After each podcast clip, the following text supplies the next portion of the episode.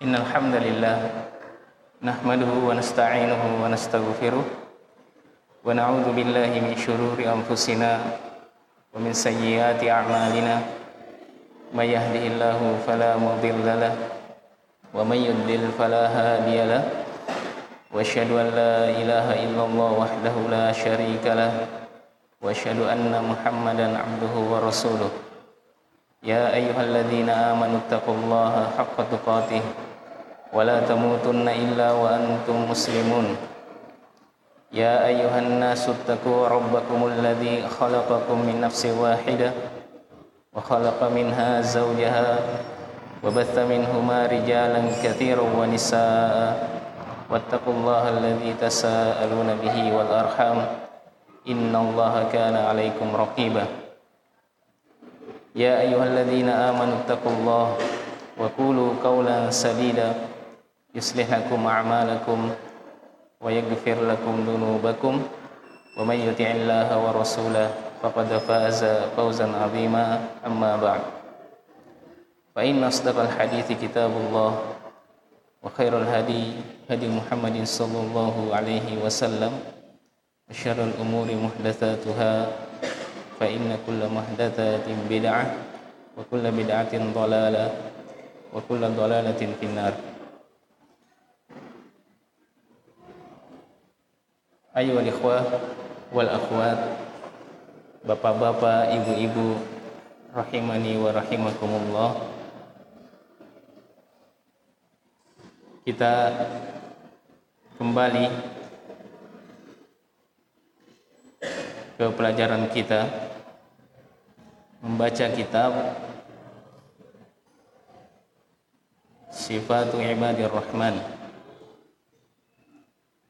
Dan pertemuan kemarin sudah dibaca mukaddimah dari beliau hafizallahu taala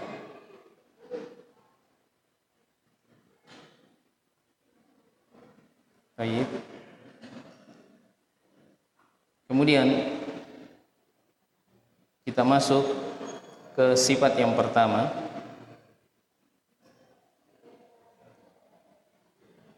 Kata beliau hafizallahu taala. Sifat yang pertama as-sakinatu wal waqaru wat tawadu lillahi azza wa jalla wa li ibadihi ini sifat hamba-hamba Rahman yang pertama. Dia itu apa? Dia sakinah tenang. Wal waqar ini hampir semua sama maknanya dan tawadu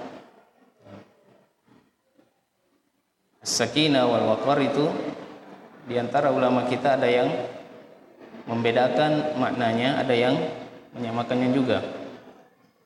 Disebutkan oleh Ibnu Qayyim rahimahullah taala dalam kitab beliau Madarijus Salikin. Qala rahimahullah taala as-sakinah sakinah hiya tuma'nina wal waqar was sukun. Jadi sakinah itu Umat Nina dia tenang. Wal-Waqar Hampir sama maknanya juga.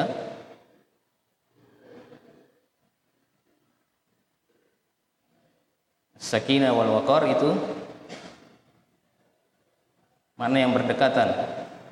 Ada juga yang membedakan Kalau sakinah itu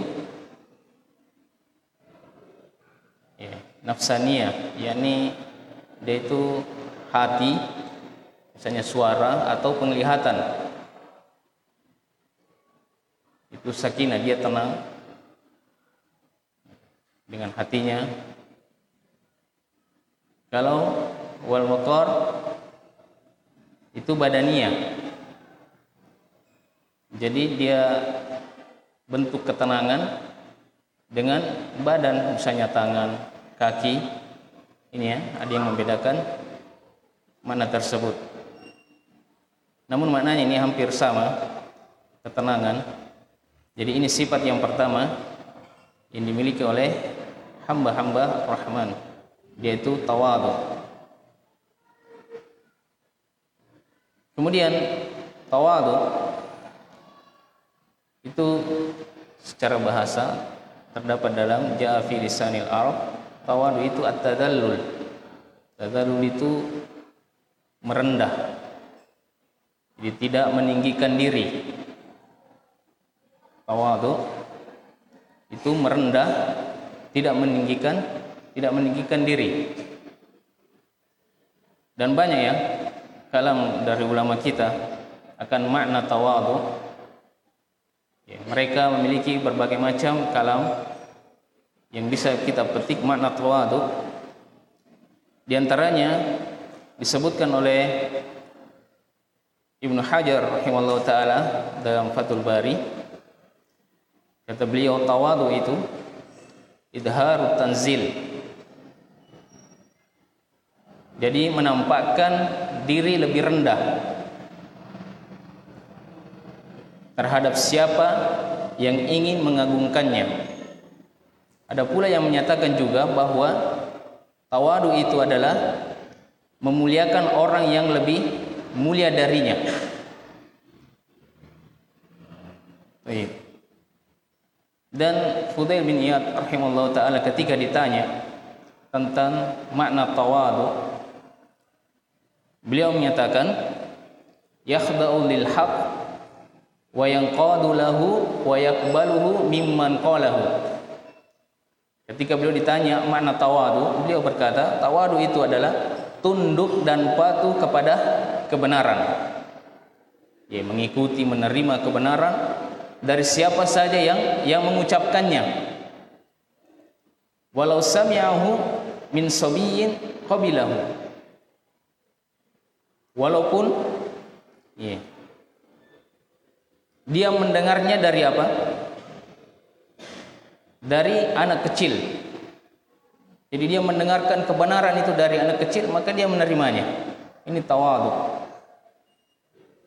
kemudian kata beliau walau sami'ahu min ajhalin nas qabilahu. Walaupun dia sekalipun dia mendengarkan kebenaran itu dari orang yang paling bodoh maka dia menerima menerima kebenaran tersebut. Ini mana mana tawadu. Disebutkan juga oleh Hasan Al-Basri rahimahullah taala kata beliau tahukah engkau apa itu tawadu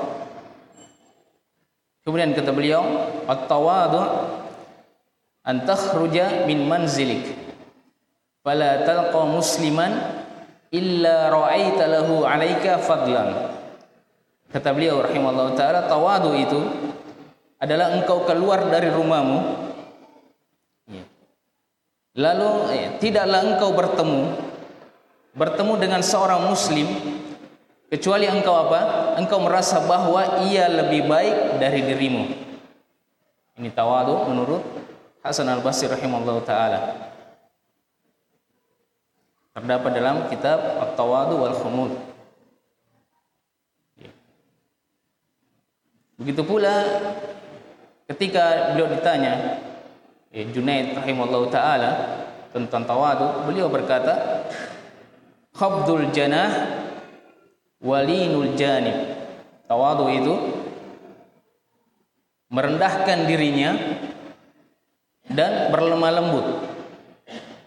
Ini ya makna tawadu. Jadi dia merendah Merendahkan dirinya Dan Berlemah lembut.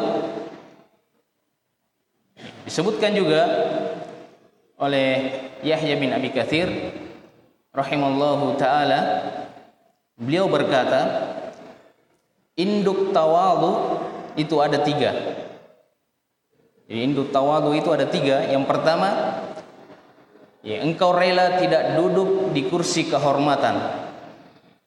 Jadi induk tawadu yang pertama engkau rela tidak duduk di kursi kehormatan. Kemudian yang kedua wa antabda'a man laqitahu bisalam.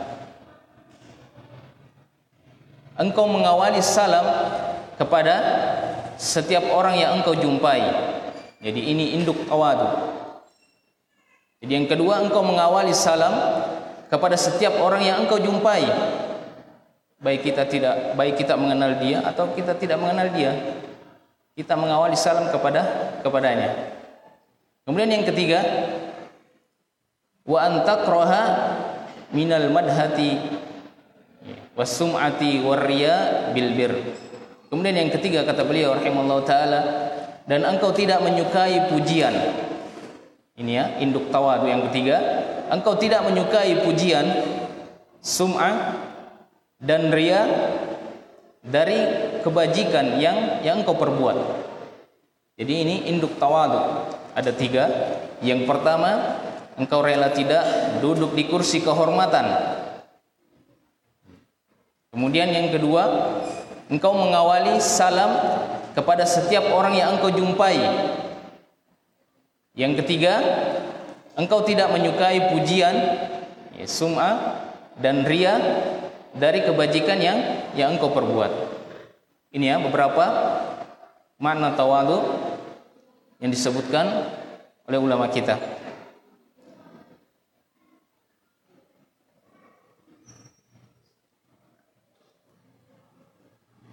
Kemudian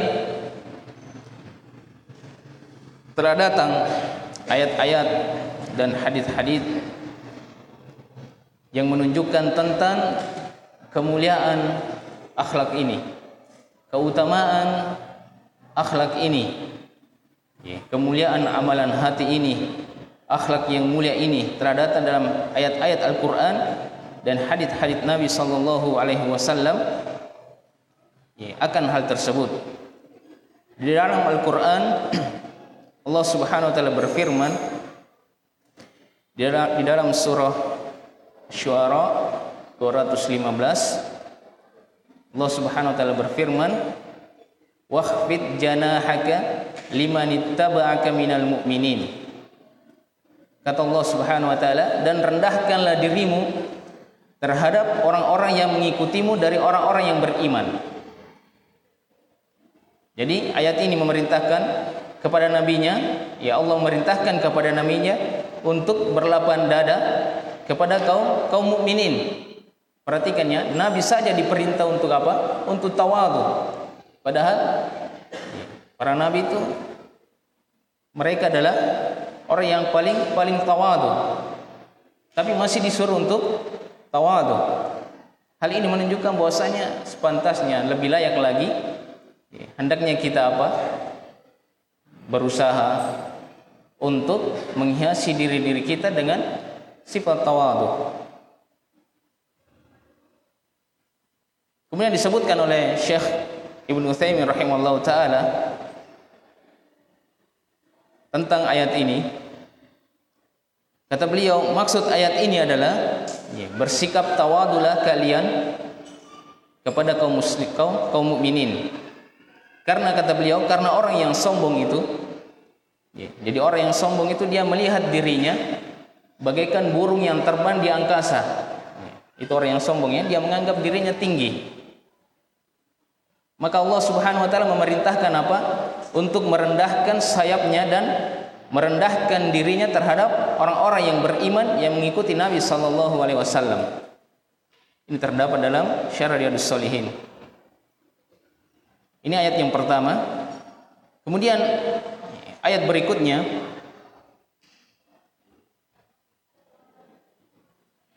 di dalam surah Al-Isra 37 yang menjelaskan bahwasanya ya, akan kemuliaan atau keutamaan tawadu dan larangan menyombongkan diri Allah Subhanahu wa taala berfirman wala tamshi fil ardi marha innaka lan takhriqal arda wa lan tablughal jibala tula. Allah Subhanahu wa taala berfirman dan janganlah engkau berjalan di bumi ini dengan apa? Dengan sombong. Karena sesungguhnya engkau tidak akan dapat menembus bumi dan tidak akan mampu apa? Ya, menjulang setinggi setinggi gunung. Ini ya disebutkan oleh Al-Qurtubi rahimahullah ta'ala dalam tafsir beliau wa hadha nahyun minal khuyala wa amrun bitawadu. Ya, ayat ini menunjukkan larangan untuk apa? Larangan sombong dan perintah untuk untuk bertawadu. Ya, jelas ya? Kemudian di ayat berikutnya atau di ayat yang lain Allah Subhanahu wa taala berfirman dalam surah Luqman ayat 18 kata Allah Subhanahu wa taala wala tusa'ir khaddaka linnas wala tamshi fil ardi marha innallaha la yuhibbu kulla mukhtalin fakhur. Dan janganlah kamu kata Allah Subhanahu wa taala memalingkan wajah ya, memalingkan wajahmu dari manusia karena sombong dan janganlah berjalan di muka bumi ini dengan angkuh sesungguhnya Allah Subhanahu wa taala tidak menyukai orang-orang yang orang-orang yang sombong lagi membanggakan diri ini beberapa ayat yang menjelaskan akan sifat yang mulia ini, kemuliaan atau sifat tawadu yang mulia ini. Kemudian disebutkan juga dalam beberapa hadis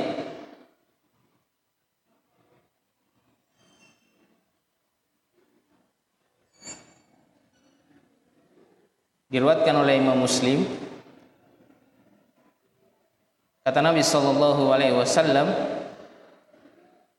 "Wa inna Allah auha ilayya an tawadhu hatta la yafkharu ahadun ala ahadin wa la yabghi ahadun ala ahadin."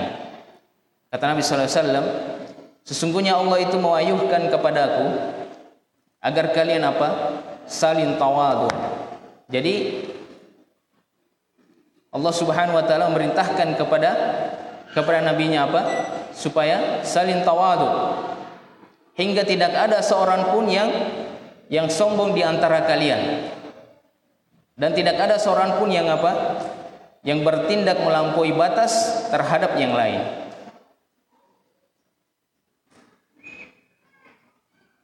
Kemudian di hadis yang lain disebutkan juga oleh Imam Muslim rahimallahu taala dari sahabat yang mulia Abi Hurairah radhiyallahu taala anhu kata Nabi sallallahu alaihi wasallam ma naqasat sadaqatun min malin jadi sedekah itu tidak mengurangi harta. Jadi tidaklah harta itu berkurang sebabkan karena karena sedekah wa ma zadallahu 'abdan bi afwin illa izzan. Wa ma tawadha'a ahadun lillahi illa rafa'ahu Allah. Kemudian kata Nabi sallallahu alaihi wasallam dan tidaklah Allah menambah ya, menambahkan kepada seorang hamba dengan sifat pemaaf yang ia miliki kecuali apa? Itu adalah kemuliaan. Dan tidaklah seorang hamba itu tawadu karena Allah Subhanahu wa taala kecuali apa? Allah akan mengangkat atau meninggikan derajatnya. Ini tawadu ya. Jadi semakin tinggi kedudukan seorang hamba atau semakin tinggi ilmunya atau semakin tinggi ya, kedudukannya maka dia semakin merendah. Itu tawadu.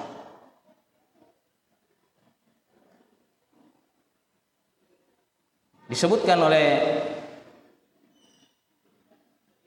Imam Nawawi rahimahullah taala dalam syarah beliau maknanya di sini Allah akan mengangkat ya, derajatnya ada dua maknanya yang pertama kata beliau, Allah Subhanahu wa taala itu akan meninggikan derajatnya di dunia.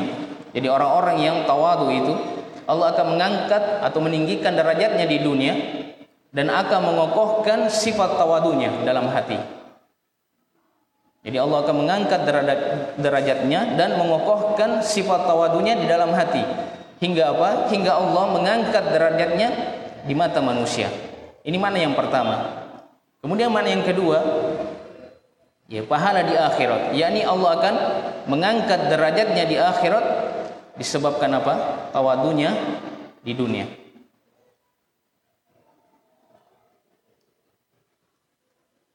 kemudian hadis berikutnya hadis yang diriwayatkan oleh Tabrani dalam Al-Mu'jamul Kabir dan hadis ini dihasankan oleh Syekh Albani rahimallahu taala. Kata Nabi sallallahu alaihi wasallam ma min adamiyyin illa fi ra'sihi hakamatun biyadi malakin. Kata Nabi sallallahu alaihi wasallam tidaklah setiap anak Adam itu kecuali terdapat di kepalanya apa? Tali kekang yang biasa dipakaikan ke kepala dan mulut hewan yang digenggam oleh oleh malaikat. Kemudian kata Nabi sallallahu alaihi wasallam, "Fa idza tawadha'a qila lil malak irfa hakamatahu." Maka jika dia bertawadu, bersikap tawadu, maka dikatakan kepada malaikat, "Irfa angkatlah derajatnya." ini kinayah dari dari kedudukan, ketinggian dan kehormatan. Jadi ketika dia tawadu, maka dikatakan kepada malaikat itu angkatlah derajatnya. Angkat derajatnya. Kemudian wa idza takabbara qila lil malak dha hakamatahu. Kemudian dikatakan jika dia bersikap takabur, jika dia sombong, maka dikatakan kepada malaikat tadi ya, rendahkanlah rendahkanlah derajatnya. Ini kinayah dari apa? Kerendahan karena apa? Sombong itu termasuk sifat rendah dan sifat hina. Ini beberapa hadis. Kemudian hadis berikutnya yang diriwayatkan oleh Imam Tirmizi Imam Ahmad dan dihasankan oleh Syekh Albani rahimahullah taala Kata Nabi sallallahu alaihi wasallam, "Man tarakal libas tawadu'an lillahi tabaraka wa ta'ala wa huwa yaqdiru alaihi." Da'ahu Allah tabaraka wa ta'ala yaumal qiyamah ala ru'usil khalaik hatta yukhayyirahu min ayyi hulalil imani sya'a yalbasuha. Kata Nabi wasallam, barang siapa yang meninggalkan pakaian yang mewah. Jadi siapa yang meninggalkan pakaian yang mewah karena tawadu kepada Allah walaupun dia mampu untuk memilikinya tapi dia meninggalkan pakaian tersebut maka niscaya Allah akan apa? Allah akan memanggilnya di hadapan semua makhluk pada hari kiamat. Kemudian Allah akan memberikan kebebasan kepadanya untuk memilih pakaian keimanan yang mana saja yang dia yang dia yang dia mau atau dia hendaki. Ini ya. Dan ini tidak ya tidak apa maksudnya bukan larangan berpakaian mewah ya. Karena Nabi sallallahu alaihi wasallam juga ya berpakaian berpakaian yang bagus. Namun terkadang seseorang itu dihadapkan pada perkara misalnya ya, dia memiliki kemampuan untuk membeli sesuatu tersebut atau pakaian tersebut tapi dia meninggalkan karena tawadhu ini ya beberapa beberapa hadis yang menjelaskan kepada kita akan kemuliaan sifat ini, keutamaan sifat tawadu, amalan hati yang indah, ya, sifat tawadu. Kemudian ya, saya akan sebutkan sini beberapa azar dari salaf akan kemuliaan atau keutamaan ya sifat tawadu ini di antaranya Berkata Abu Bakar radhiyallahu taala anhu kata beliau wajadana al-karam fit taqwa wal gina fil yaqin wasyarafa fit tawadu. Kata beliau radhiyallahu taala an ya kami mendapatkan kemuliaan itu di dalam takwa. Jadi siapa yang ingin mendapatkan kemuliaan hendaknya dia bertakwa kepada Allah. Dan kami ya, mendapatkan kecukupan itu di dalam dalam yakin. Dan kami mendapatkan kemuliaan atau ketinggian itu di dalam tawadu jadi jika seorang tawadu maka dia akan dia akan terangkat. Terangkat derajatnya di dunia lebih-lebih di di negeri akhirat. Kemudian diantaranya juga Ya berkata Salman radhiyallahu taala anhu kepada Jarir kata beliau ya Jarir tawadu lillah. Fa innahu man tawadu lillah fid dunya rafahu Allah yaumal qiyamah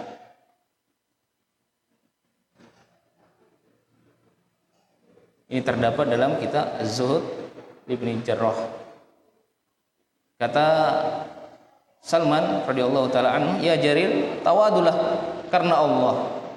Karena siapa yang bertawadu karena Allah di dunia ini, maka Allah Subhanahu wa taala akan mengangkat ya, derajatnya di hari kiamat.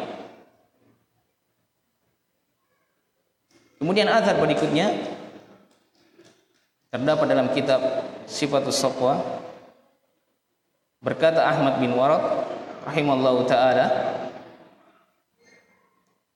waliyullahi idza zada ja'uhu zada tawaduhu jadi wali Allah itu bila bertambah pangkat kehormatannya jadi jika bertambah kehormatannya atau bertambah ilmunya maka bertambah apa dia bertambah kerendahan hatinya dia semakin tawadu kita lihat apa dia bagaimana kalau semakin berterisi maka dia akan semakin menunduk.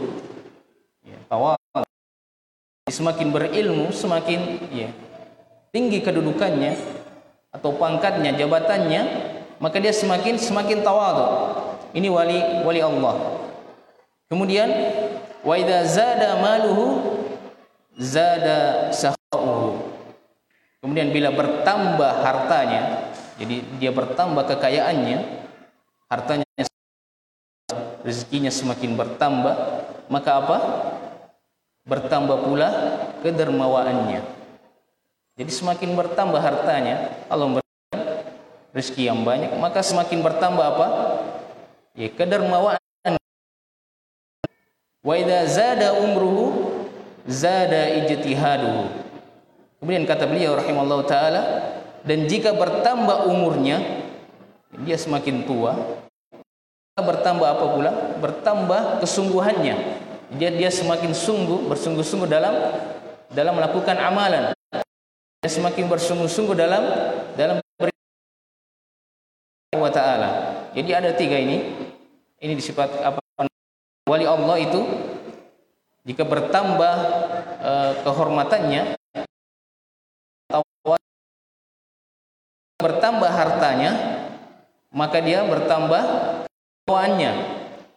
Jika bertambah umurnya, maka bertambah kesungguhannya dalam dalam ibadah.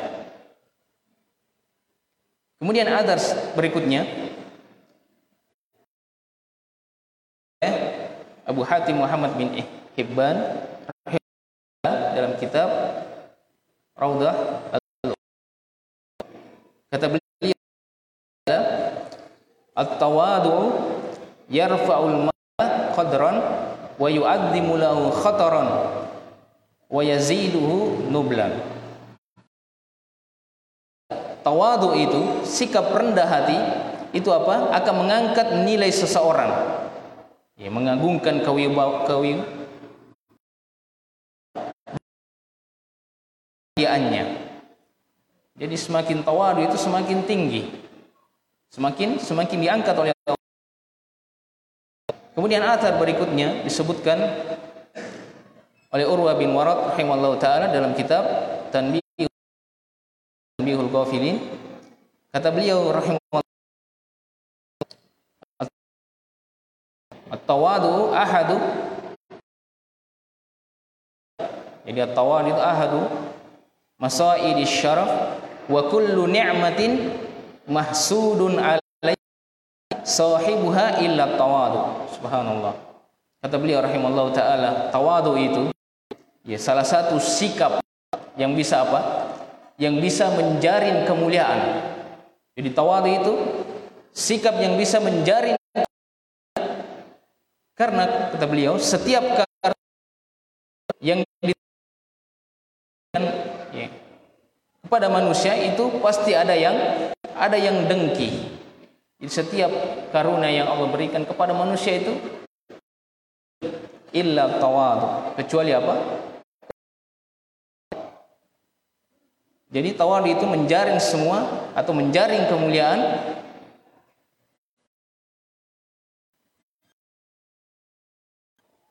Ini ya.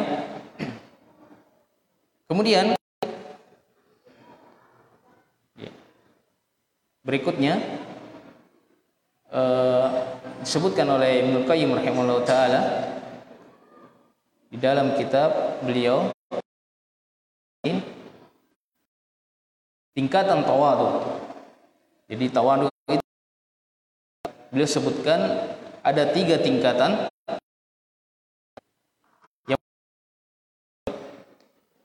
Tingkatan tawadu yang pertama itu tawadu terhadap agama. Jadi tawadu terhadap agama apa yang datang dari Nabi SAW dan berserah diri kepadanya, ya tunduk apa yang dan hal ini itu dicapai jadi tingkatan tawadu ada tiga. Yang pertama agama ini ada tiga. Yang pertama tidak menentang suatu apapun dari agama dalam bentuk apapun. Jadi dia tidak menentang suatu ini dalam bentuk apapun. Dia tidak menentang apa? Dia tidak menentang dengan akalnya ketika nas-nas datang dari dalil Al-Quran dan Sunnah dia tidak menentang dengan ya, dia tidak menentang dengan kias. Ya, ketika nas-nas sudah jelas dia tidak menentang dengan kias dia tidak menentang dengan dan dia tidak menentang dengan apa? Ketika ya, dalil itu datang Al-Quran dan Sunnah dia kalau cocok diterima. Kalau ini ya dia tidak nas-nas. Kemudian yang kedua kata beliau tidak mencurigai atau tidak menuduh jelek suatu dalil apapun di dalam agama. Jadi tidak menuduh suatu dalil apapun di dalam agama. Yang ketiga dia tidak mengambil jalan lain yang menyisi nas-nas ya nas syar'i. Dan yang lain yang menyelisihi Al-Quran dan Sunnah Nabi Sallallahu Alaihi Wasallam dengan batin, dia tidak menyelisihinya dengan lisan, tidak menyelisihinya dengan perbuatan. Ini kemudian yang kedua dari tawadu yaitu menerima kebenaran dari orang yang cintai atau yang dia benci. Jadi ini tingkatan yang kedua dari tawadu disebutkan oleh Ibnu Qayyim Dia menerima kebenaran dari orang yang dia cintai atau dia yang dia benci. Kapan kebenaran itu datang atau disampaikan kepadanya pada orang yang dia benci kebenaran itu. Ini tingkatan yang kedua. Tingkatan yang ketiga menjunjung al-haq yaitu dia menjadikan al-haq sebagai dasar perbuatan dan menjalankan ibadah Allah semata-mata karena perintah dari Allah dan bukan karena kebiasaan hawa nafsu. Kebenaran itu datangnya dari Allah wa taala. Ini tingkat tiga tingkatan Ibnu Qayyim rahimahullahu taala. Baik. Semoga Allah Subhanahu wa taala memberikan kita kemudahan untuk berhias dengan sifat tawadhu. Ketahui juga ayu wal akhwat rahimani wa rahimakumullah bahwasanya ketika seorang